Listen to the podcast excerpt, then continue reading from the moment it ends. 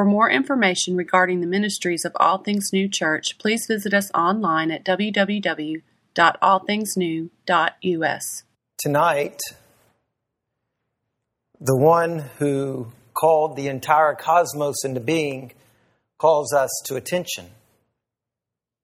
And everything that is and ever was and ever will be, the macro and the micro, galaxies beyond number, and molecules beyond notice, everything is mysteriously entangled with what happened on that first Friday that we call good.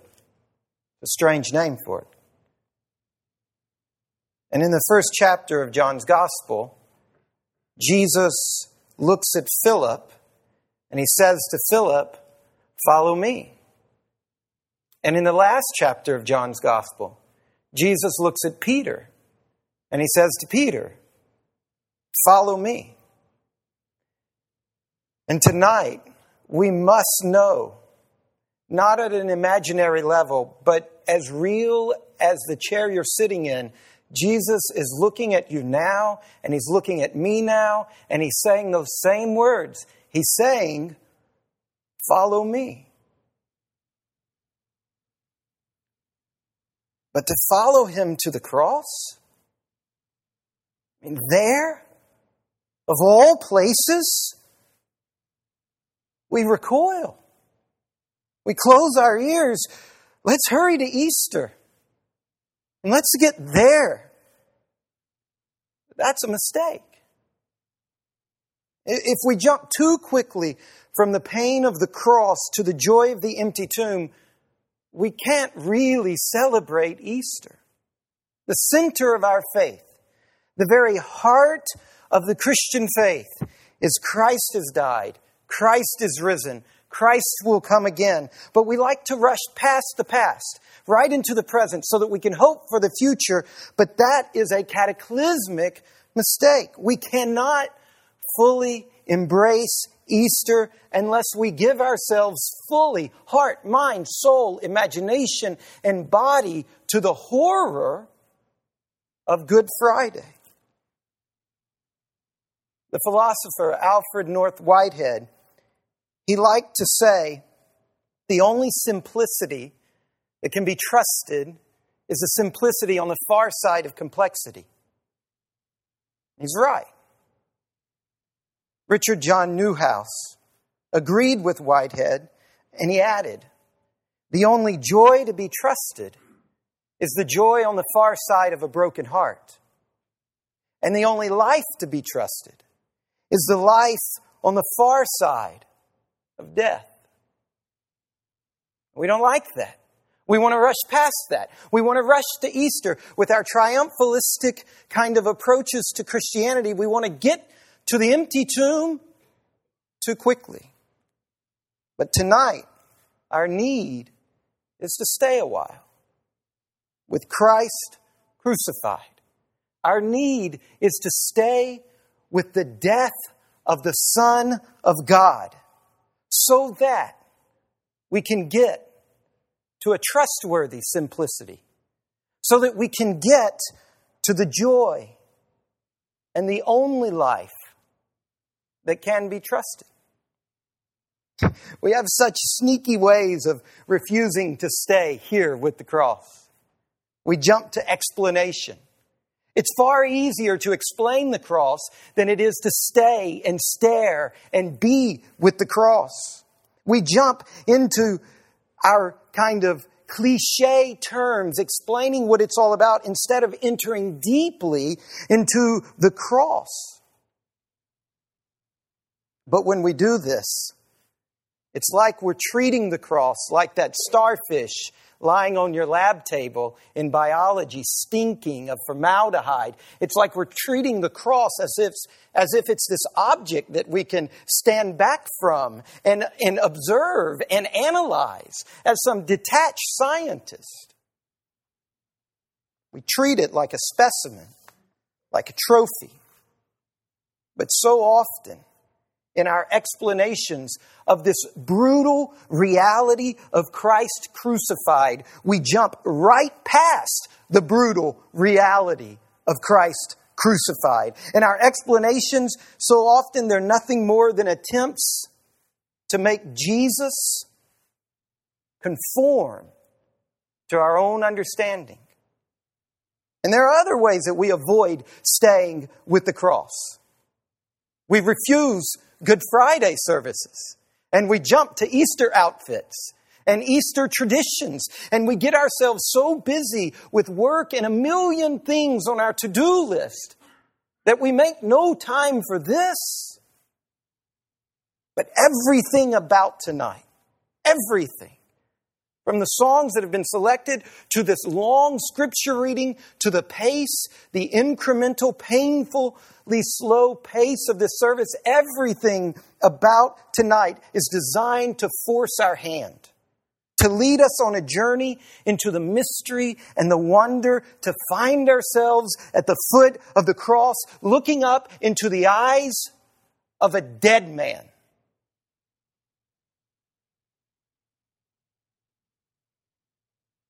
Who wants to do that? Tonight, we see the death of the Son of God. Why would we do that? Why would anyone enter into the spiritual and physical darkness of Good Friday? Why would we ever go to the intellectual, the emotional, the social, and political darkness of the cross? Because the cross is the only way home. It's the only way to the Father. The cross, the brutal humiliation of Jesus, this is the place where the truth of God is most clearly revealed. God is most clearly revealed in the shame and the suffering and the humiliation and the degradation of the cross. Now, I'm not saying that as we look at the cross tonight, we'll understand it. Surely, if anything, tonight reminds us that anything we have to say about God cannot do justice to God. Tonight tells us that.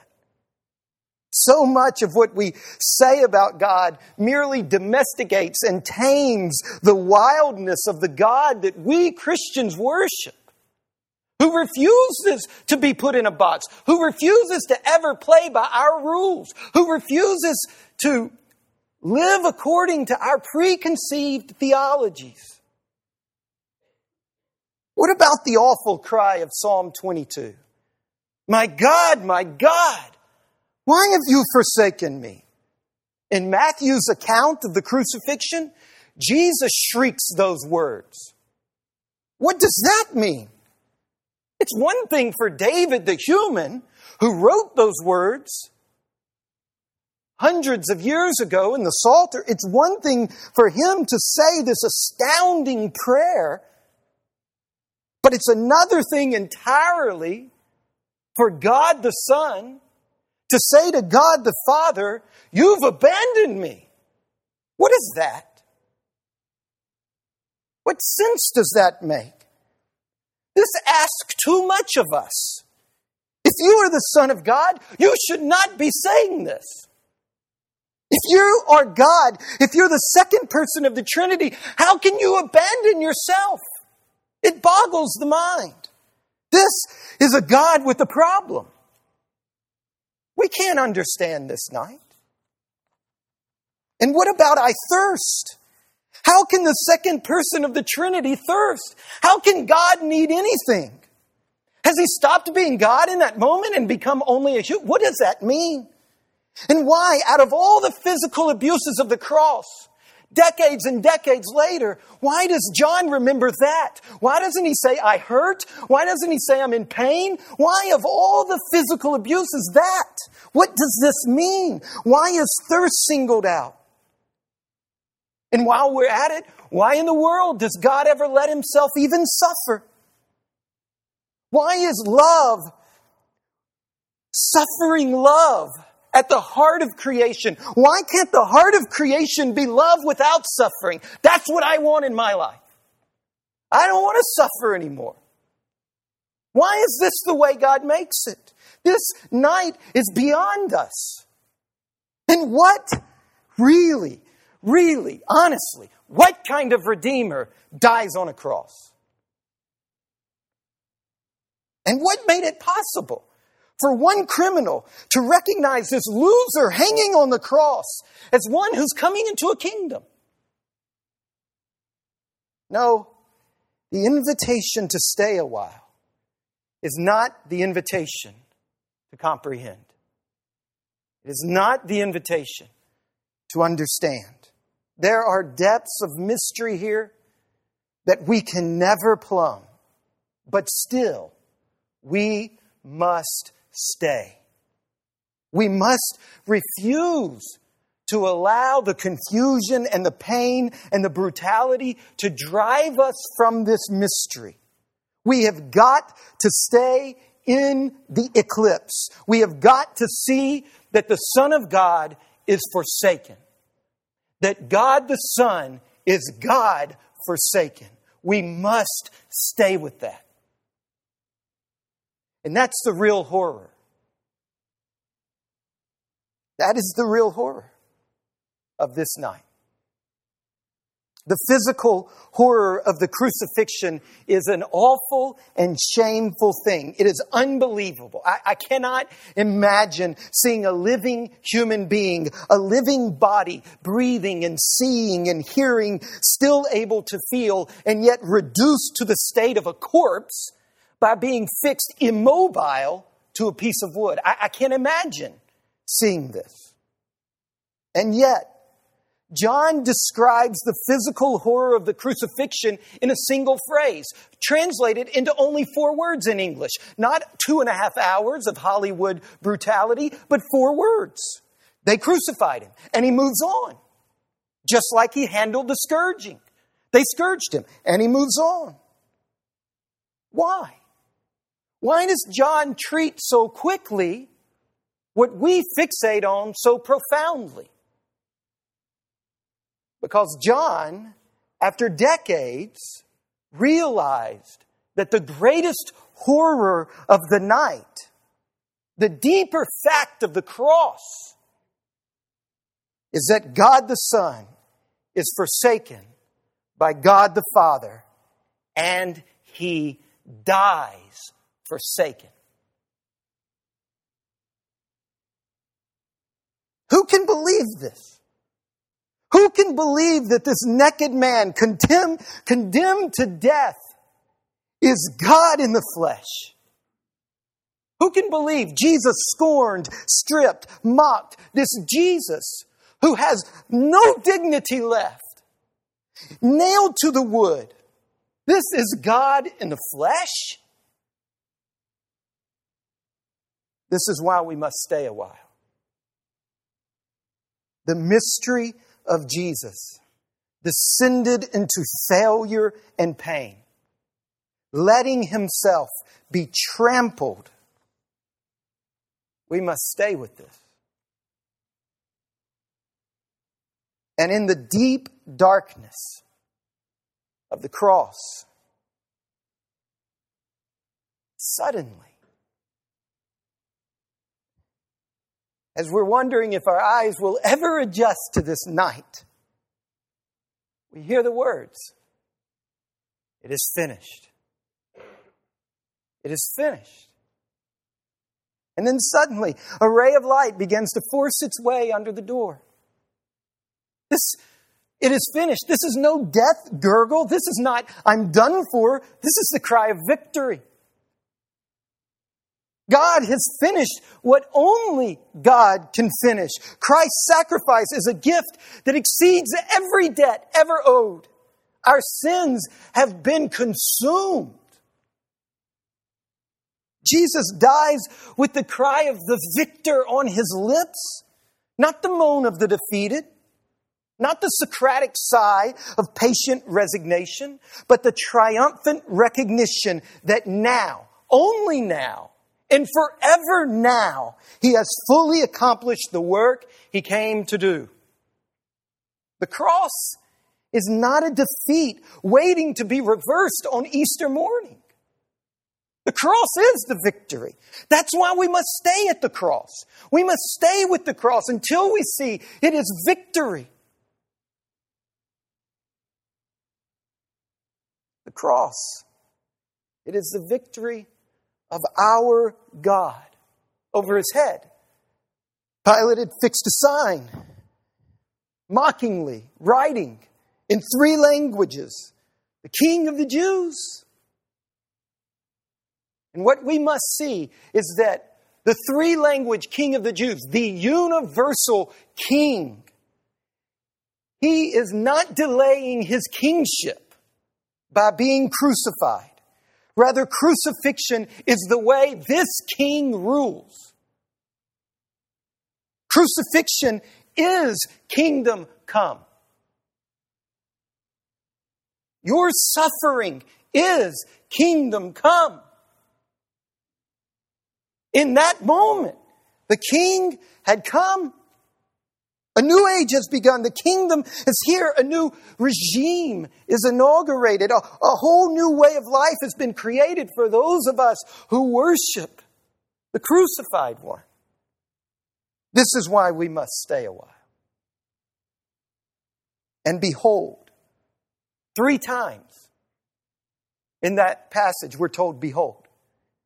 Anytime you cross the word behold in Scripture, you need to realize that most of the time in Scripture you see the word behold, it's the narrator telling the reader to see with his own eyes what he's describing. Behold the man. Behold the king. And then let me change it for you. Behold, Mary, listen to me, Mary. Look at me, Mary. Behold your son, Mary. Behold me, Mary. Don't look away from me, Mary. You do want to look away, but right now is when you must look at me, Mary. Behold your son, Mary. And you and I tonight must behold Christ crucified. The crucified Son of God crying out against the Father saying, You've forsaken me. And in that moment, we see God has taken our place. God has become for us the abandonment that our sin produces so that we can live confident that the universe has been redeemed at the cross. Instead of explaining our suffering, Instead of explaining our lovelessness and our forsakenness, God shares it. There is such a mystery here. So come. Tonight, draw near. Stay a while. Behold the mystery and the wonder of Christ crucified. And may we, all of us, catch a glimpse of the love that moves the galaxies beyond number and the molecules beyond notice. Amen.